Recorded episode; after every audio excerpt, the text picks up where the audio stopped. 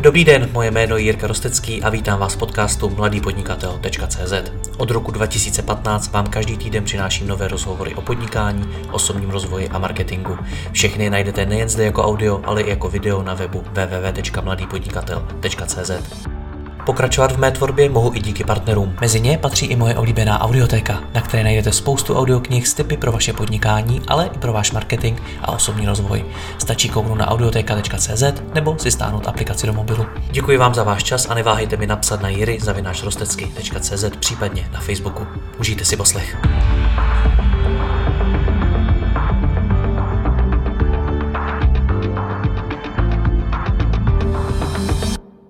Dobrý den, před pár dny jsem seděl v parku na lavici s majitelem jednoho e-shopu s obratem přes 100 milionů korun a po chvíli povídání si povzdechl. Kéž by mi aspoň 10% z toho zbylo a mohl jsem si je dát někam pro sebe úplně stranou.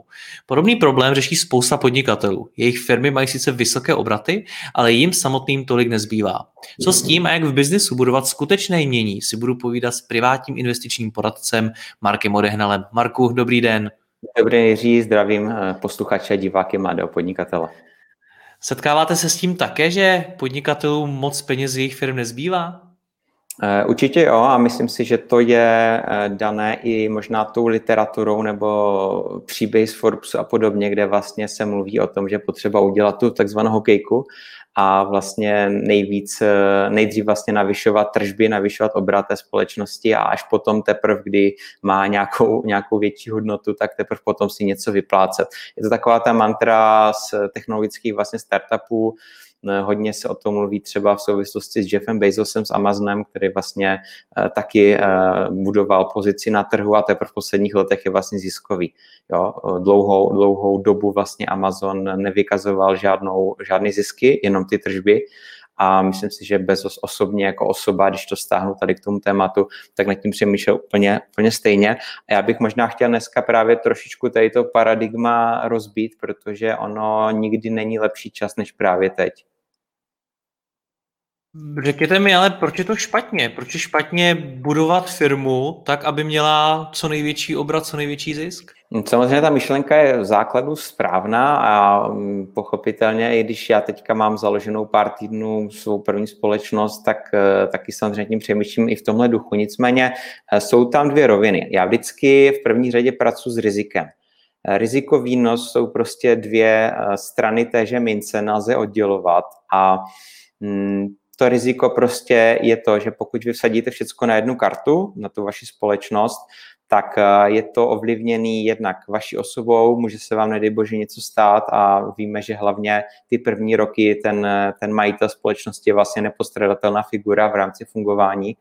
Eh, druhá věc je to, že ten váš obor může nějakým způsobem být napadnutý nějakou krizí, z, odkud ji nikdo nečekal. Já třeba teďka bych vytahl aktuálně, je to, že žijeme to teďka tyhle měsíce, týdny, tak je to třeba eh, gastronomie nebo turismus. Jo, kdo by řekl, že uh, před uh, v lednu třeba, pokud měl člověk uh, v Praze hotel v centru třeba, na, na kampě třeba, tak si člověk řekl, že to v podstatě nemůže jakoby nic ho ohrozit. Jo. A teďka v momentě, kdy tam nejsou turisti, tak ten hotel krvácí a to stejný se týká dalších oborů. To znamená, vystavujete vlastně veškerý svý budoucí mění riziku vaší firmy, která může být ovlivněna váma samozřejmě v pozitivním smyslu, kdy vy řídíte. Častokrát se s tím setkávám s tím argumentem, že co jsou vlastně společnost pod kontrolou, když to dění na burze pod kontrolou nemám.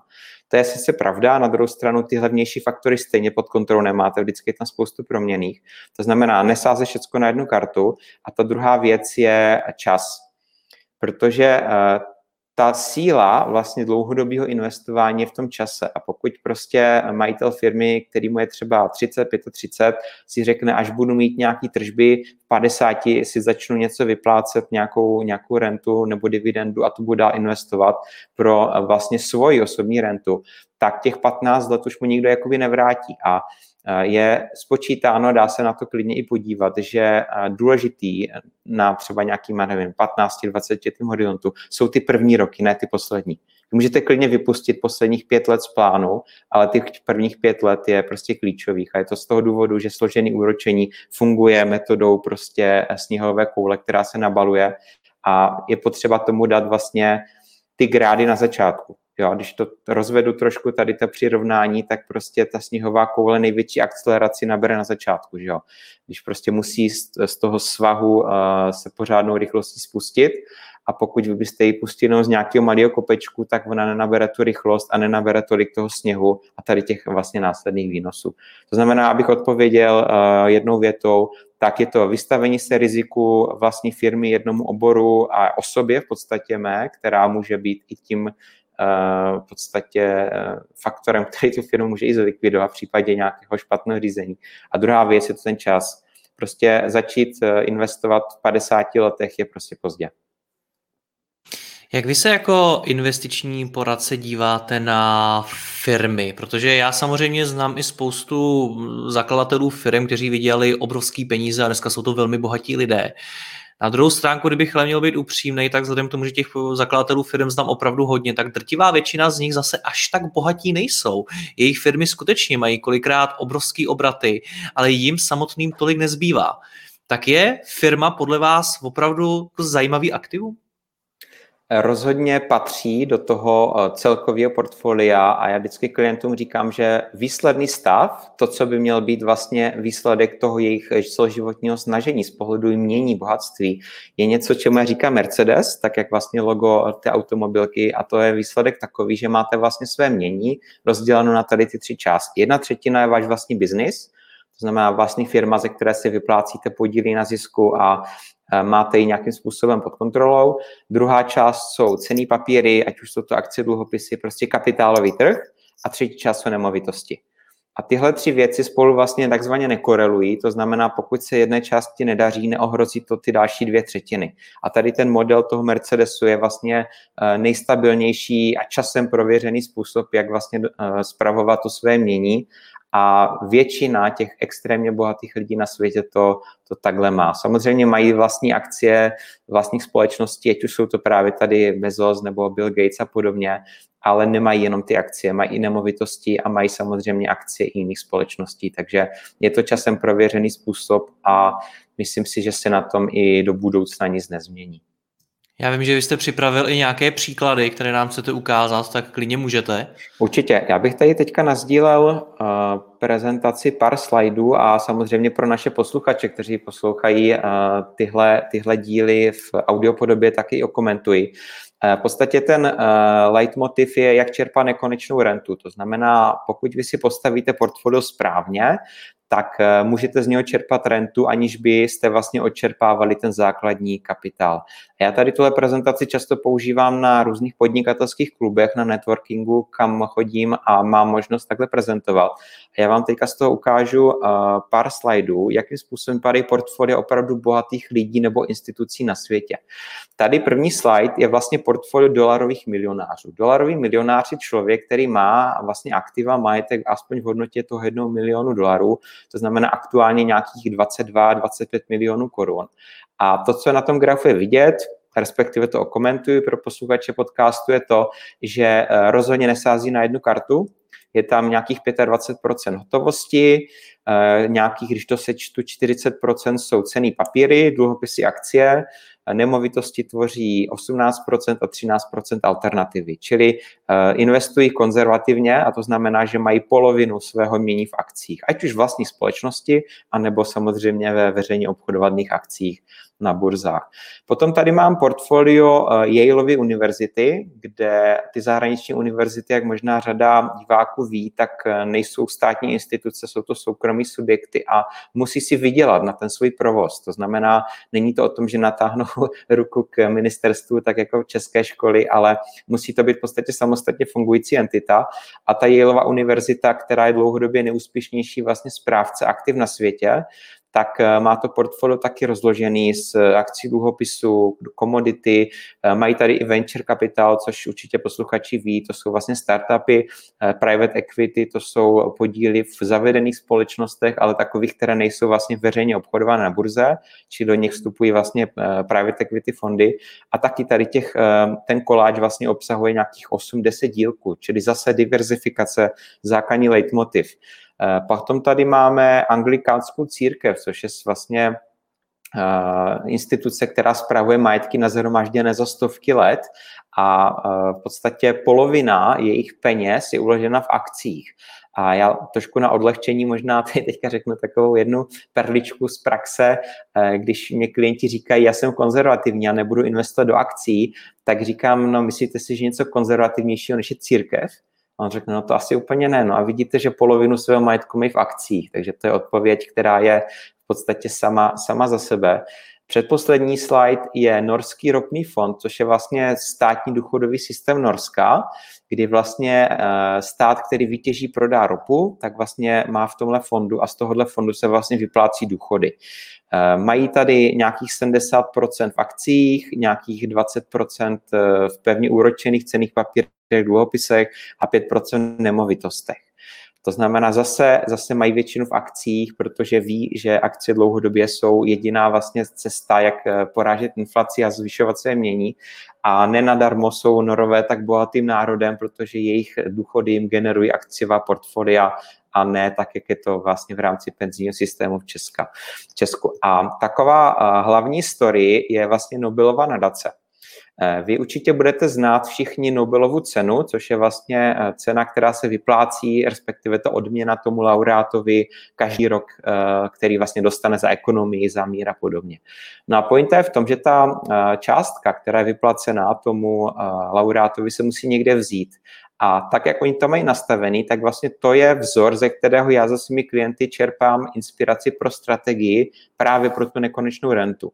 Protože oni potřebují, aby jim to vlastně nikdy nedošlo ty peníze, aby mohli každý rok vyplácet stejnou částku, respektive včetně inflace, aby samozřejmě ten, který dostal tu cenu třeba před deseti roky, tak nebyl bytý na tom, že inflace byla jinačí než je dnes. A zároveň, aby jim to vlastně nikdy nedošlo.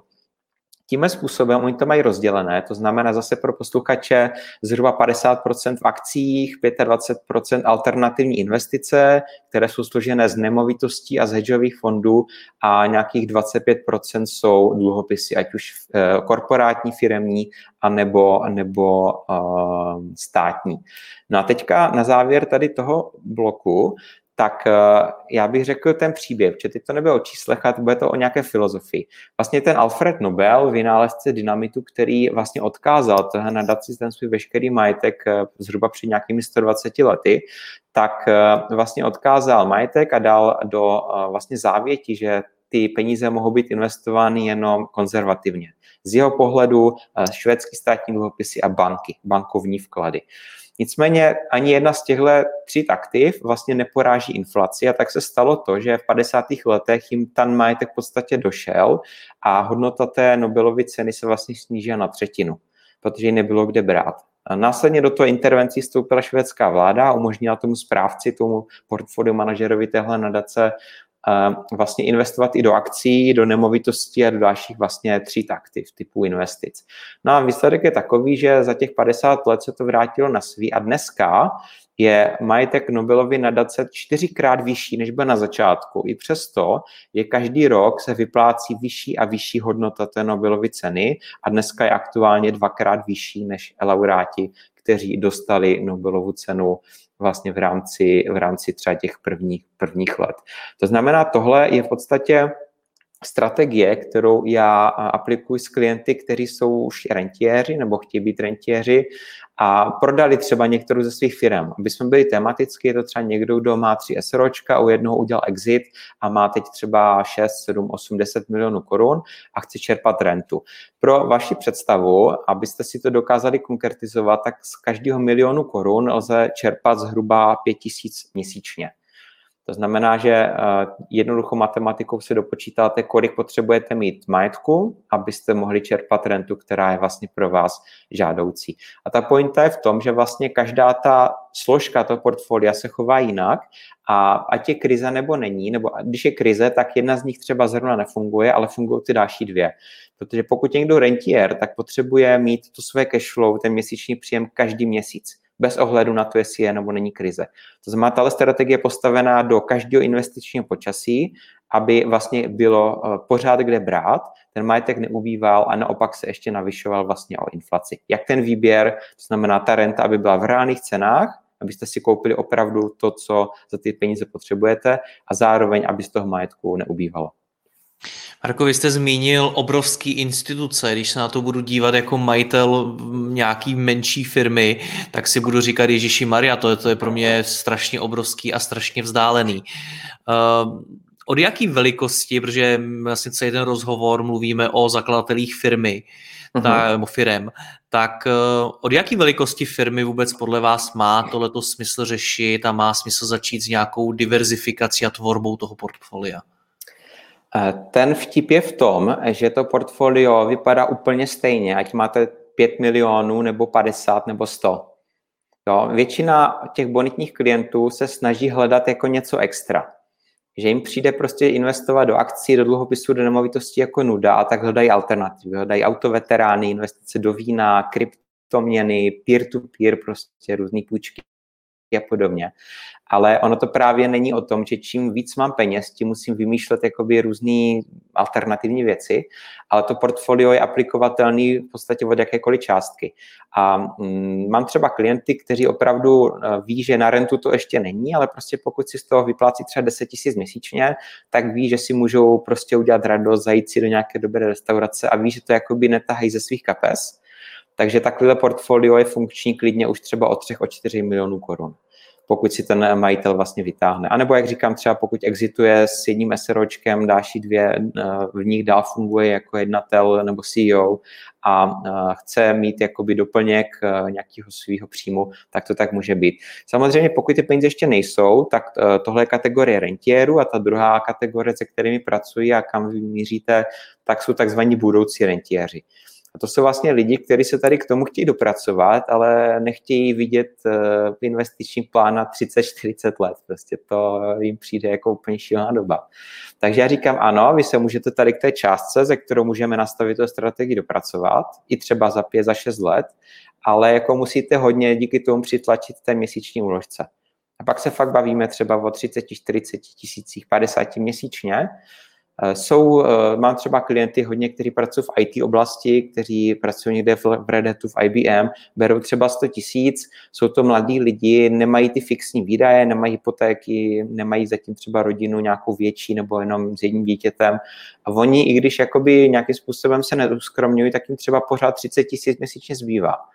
A oni přemýšlí, jakoby, co s tím a právě tak, jak chápou princip jako renty, tak jak je mm, podstatě prezentovaný průměrným finančním poradcem v Česku, to znamená odkládejte si důchod, za 40 let budete mít milion, tak prostě to oni si řeknou, že to radši utratí. Ale v momentě, kdy vy ukážete ten cíl na horizontu, na který dohlídnou, že to jsou vlastně řád, řády let, tak oni jsou schopni klidně třeba tuhle částku si fakt jako odkládat a je pak reálný vlastně dostat se tady k tomu portfoliu třeba i za, za pět, za šest let. Já mám ale zkušenost podnikateli takovou, že ty peníze chtějí raději investovat do té firmy, protože vy tady mluvíte o pár milionech, jako kdyby to bylo skoro nic a dalo se to z té firmy vytáhnout. Na druhou stranu těch pár milionů, když se investuje zpátky do té firmy, tak ji může v něčem posunout. Uh, kdy tohle, nebo jakým způsobem tohle to překonat? Jak, kdy si říct, hele, Eh, chci investovat do své firmy, určitě to dává smysl a to dává smysl vždycky, eh, tu firmu uh-huh. nějakým způsobem dál rozvíjet. Ale teď ty peníze si vezmu a dám je do něčeho jiného. Ono jde o to, že ty dvě věci se nevylučují a naopak se doplňují. Jo, tam je potřeba eh, chápat to, co řeším s klienty já, tak já vlastně jim tvořím jakoby tu konzervativnější, tu defenzivnější část toho jejich budoucího mění, to znamená, bavíme se o nějakým výnosu třeba 5, 6, 8, 10% ročně maximálně. Ale ty hlavní, ty hlavní jakoby zisky, strategické zisky se samozřejmě tvoří v té firmě. Ale ta rizikovost, jak jsme se o tom bavili na začátku toho dnešního rozhovoru, je úplně někde jinde. To znamená, že já jsem jakoby doplněk tu pucle, který vlastně tvoří ten celkový obrázek toho jejich budoucího mění, takže určitě to není jakoby, nebo nemělo by být jedno na úkor druhého. Samozřejmě jakoby snažit se prošetřit k jakoby milionům úplně nejde a zanedbávat eh, jakoby investice do firmy v době, kdy je na té hokejce směrem nahoru v té trajektorii, tak se špatně. Ale úplně stejně špatně je prostě vsadit všechno na tu jednu kartu a proto podle mě taková rozumná cesta je právě eh, fakt si jakoby odkládat třeba těch 10, 20, 30 měsíčně, a k tomu mít tu firmu, protože je tam ten čas důležitý. Fakt, jakoby ty první roky, ty vám nikdo prostě nevrátí v čase. Takže začít třeba i s menší částkou, třeba z pěti, deseti tisíci, ale začít včas. To znamená neříct si, budu mít breaking point prostě za tržby, já nevím, tolik a tolik a pak teprve si, uh, si budu něco, něco vlastně vyplácet. Jo, to znamená, může tam být klidně i nějaká přímá uměra, že každý rok třeba, co se budou navyšovat obrat společnosti, tak si o nějakou částku navýším tu měsíční úložku. Začnu třeba na pěti, druhý rok to zvednu na deset, další rok na patnáct měsíčně. I tohle je třeba cesta. Jo, je důležité to prostě nelámat přes koleno a nesnažit se e, vyřešit tu Sofínu volbu, jestli firma anebo investice vlastní. Je potřeba to skloubit a najít nějaký prostě zdravý poměr mezi, mezi těmi, e, těmi dvěma vlastně plány. Vy jste tam zmínil ještě jednu věc, kterou, u které cítím, že by to mohlo být určitý blok, proto se touhletou cestou vydat a začít nějakým způsobem investovat, diverzifikovat své portfolio. A to je to, když jste říkal, že tam počítáte se zhodnocením třeba 5 až 10% Když se podívá na to, jak rychle rostou firmy, eh, zejména třeba v oblasti e-commerce a podobně, tak eh, velmi často rostou mnohem rychleji. Tak eh, pokud mám firmu, která roste o desítky procent ročně, tak pro mě nějakých vašich 5% může být svým způsobem velmi málo. Dává v tu chvíli smysl investovat spíš do té firmy? Uh, oni jsou dva, dvě portfolia. Tady to, co jsem ukazoval, tak je vlastně už pro člověka, který už ty peníze má. A on, pro něho hlavním cílem je ochránit. Jednak před inflací, aby prostě nestráceli hodnotu, a jednak před takzvanou trvalou ztrátou kapitálu. Jinými slovy, dám někam něco, kde to není o tom, že ty trhy kolísají, ale prostě je to hop nebo trop a když ta, ten projekt, může to být nějaký development nebo třeba nějaký ty peer-to-peer to je jedno, prostě zkrachuje, tak uh, už se mě ty peníze prostě nevrátí nikdy. Jo? A oni jsou spokojení s výnosem prostě 4-5% nad inflaci, to znamená v aktuální České republice to portfolio cílí na výnos 7% ročně. To je pro ty rentiéry. Pro ty budoucí rentiéry samozřejmě my tomu musíme dodat nějaký momentum, aby to právě se přiblížilo aspoň částečně tomu růstu té vlastní společnosti. To znamená, v tenhle moment my neinvestujeme do uh, nemovitostí a uh, dluhopisů, který tvoří tu konzervativní část, ale jsou to ryze akciový portfolia. A v dnešní době jsou to akciový portfolia složený převážně právě z technologických firm. Pokud vy si koupíte fond, který reprezentuje americký trh, tak 25% toho fondu tvoří vlastně Amazon, Google, Facebook, Microsoft a Apple. A tak, jak vlastně rostou dynamicky tyhle společnosti, tak roste i to portfolio. Pokud tam máte třeba takzvaný index Nasdaq, tak to jsou jenom technologie a ten roste, loni třeba vydělá 35%.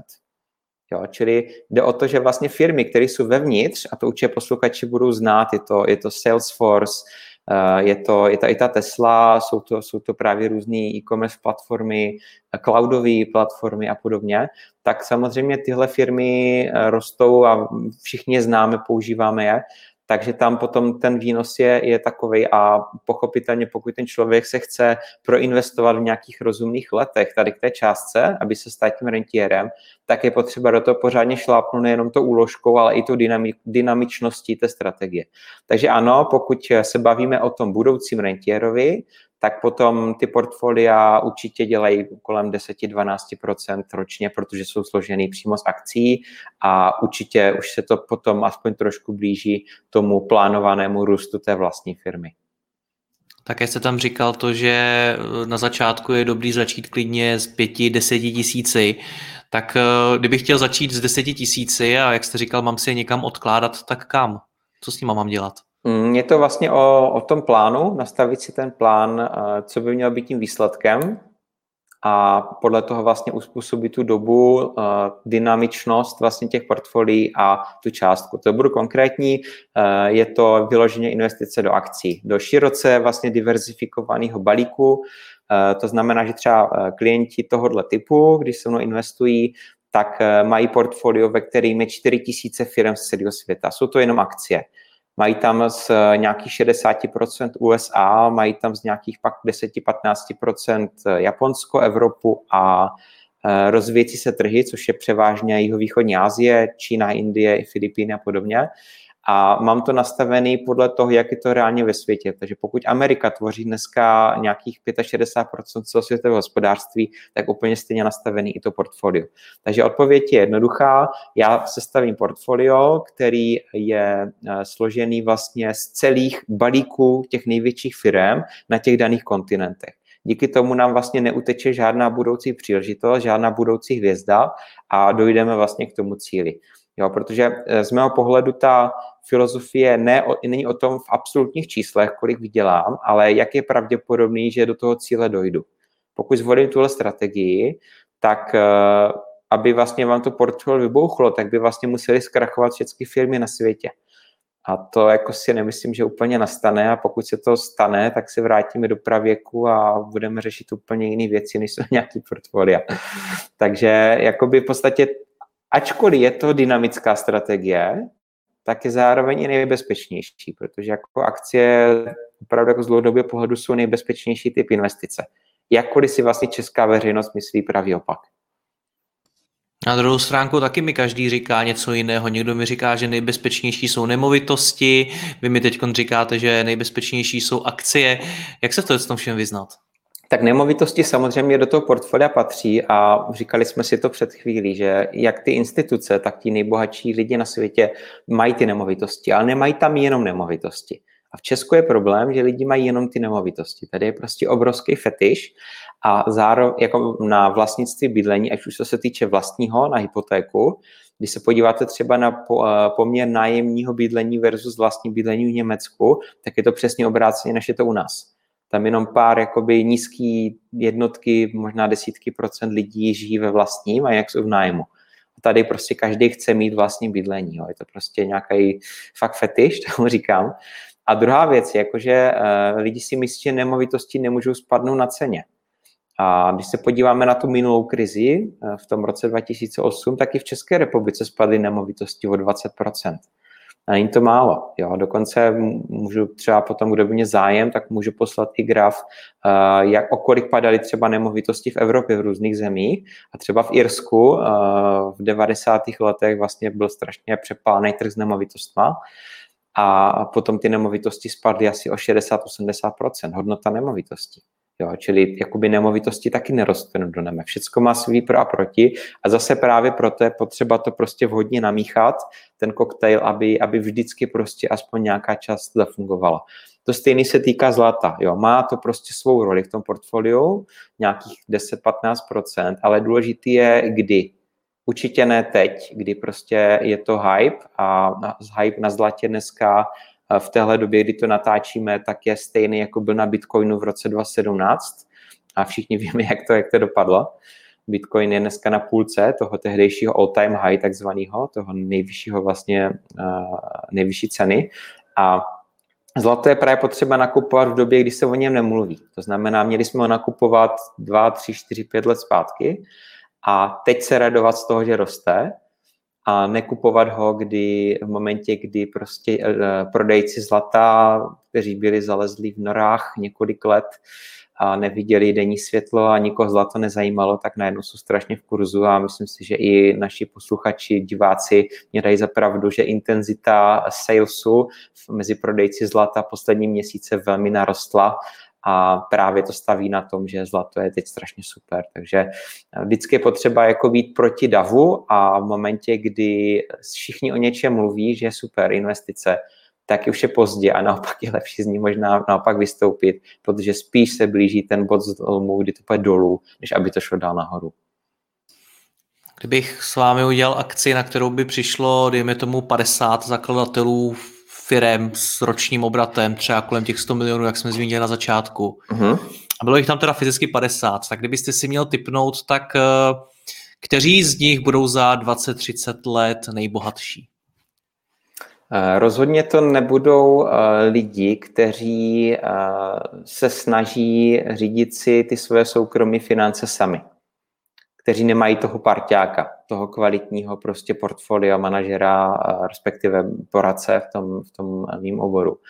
Protože zase jsou na to studie, že lidi, kteří si investovali sami, tak vždycky měli prostě horší výnos, protože není to o tom, že by tomu nerozuměli, jsou schopní, já mám třeba klienty, kteří tomu rozumí někdy i stejně jako já, ale já jim říkám, já mám čas to sledovat. Vy ne, vy máte svůj biznis a to není o tom, že já jsem geniální a že vím víc než vy. Jako někdy jo, ale není to tak vždycky. Je to o tom, že vy nesledujete burzu, vy se věnujete svým podnikání, svým biznisu a tyhle věci prostě nechte na mě. Já to sleduju za vás, já na to mám čas. A druhá věc je to, že ten člověk prostě emoce. Jo? On může mít nastudovaný, co chce, ale v momentě, kdy je krize, tak řada z nás to prostě jako nezvládá a vy potřebujete to parťáka, který vás uklidní, který vám řekne, že vlastně všecko už se někdy stalo, Toto jsem třeba řešil s klienty teďka na jaře, když byla karanténa. S každým jsem si dal takovýhle videokol a i když byli vyklepaní, tak za 15 minut byli v podstatě hned v pohodě.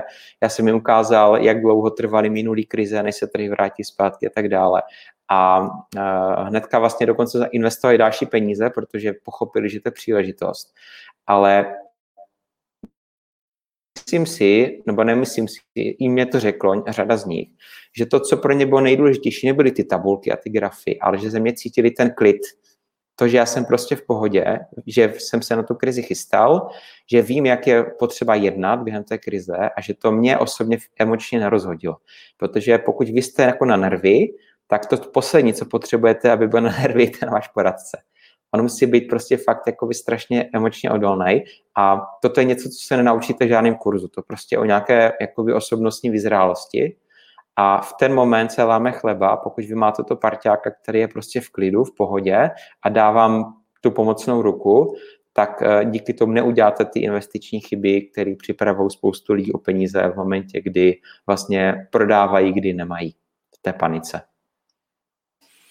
Marku, já vám děkuji za rozhovor. Mějte se krásně, naschledanou. Díky za, díky za čas a pozornost a zdravím všechny posluchače a diváky Mladého podnikatele. Mějte se hezky.